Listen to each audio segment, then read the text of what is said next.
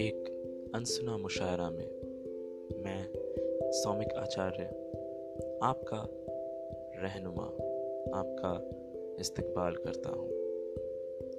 एक ऐसा सफ़र जिसकी दास्ता शायद कहीं ना कहीं हम सबकी है,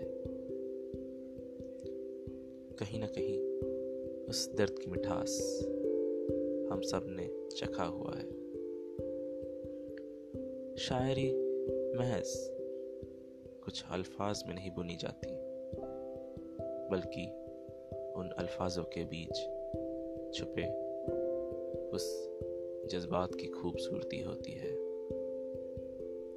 जिसमें सिर्फ तुकबंदी करना ही मकसद नहीं होता, बल्कि दिल के तार को छेड़ने की खूबसूरती होती है। आज मदर्स डे के मौके पर सभी माओं को मेरा सलाम, और इसी के साथ शुरू करते हैं आज का मुशायरा। रोशनी किसी का दिल जलाए या लालटेन, हमेशा अंधेरा दूर करती है। मोहब्बत चाहे चट्टान हो या समंदर, हर रुकावट पार करने को मजबूर करती है। ये नाश्ता ना ही उस रोशनी की है, ये दास्तां ना ही उस मोहब्बत की है, ये दास्तां उस परछाई की है जो पीछा करती रहती है और उस रोशनी के हमेशा उल्टे तरफ ही होती है। ये दास्तां उस नफरत की है जिसे हम में से किसी ने नहीं चुना होता, मगर उसके बावजूद जिंदगी भर पीछा करती है। शीशे पर जमे भाप जैसा, जो मानो मिटाया ही ना जा सके, सुलगते हुए शोले जैसा, जिसे खाली हाथों से तो बिल्कुल न हटाया जा सके। मुकद्दर का खेल देखे जनाब, कुछ ऐसा हुआ, एक हादसा जो ना इसके पहले जैसा हुआ।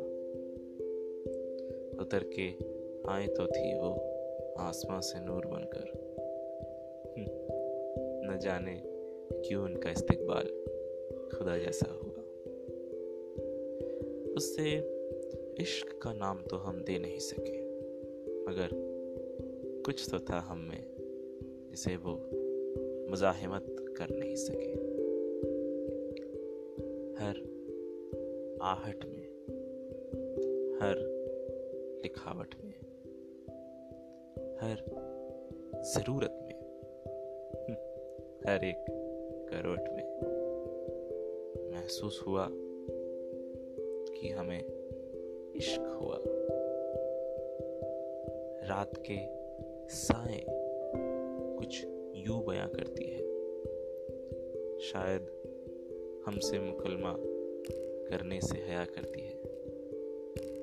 जायज़ है उनका भी तराना, बाकी उनकी सहेलियों का हमारे खिलाफ बहकाना।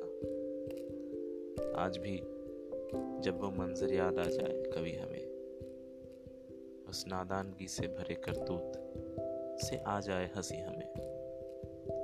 उसकी यादें सहेज के रखा है किताबों में सिलवटों की तरह, लबों पे मुस्कुराहट और नींदों में करवटों की तरह। अगर आपको आज का एपिसोड पसंद आए तो लाइक, शेयर और सब्सक्राइब ज़रूर करें, और कमेंट सेक्शन में ज़रूर बताएं कि आपको क्या पसंद आया और क्या नहीं। आप भी अपना लिखा हुआ शेयर कर सकते हैं, जिसे हम अगली एपिसोड में इंक्लूड करेंगे। तब तक के लिए अपना ख्याल रखें और मोहब्बत करते रहें।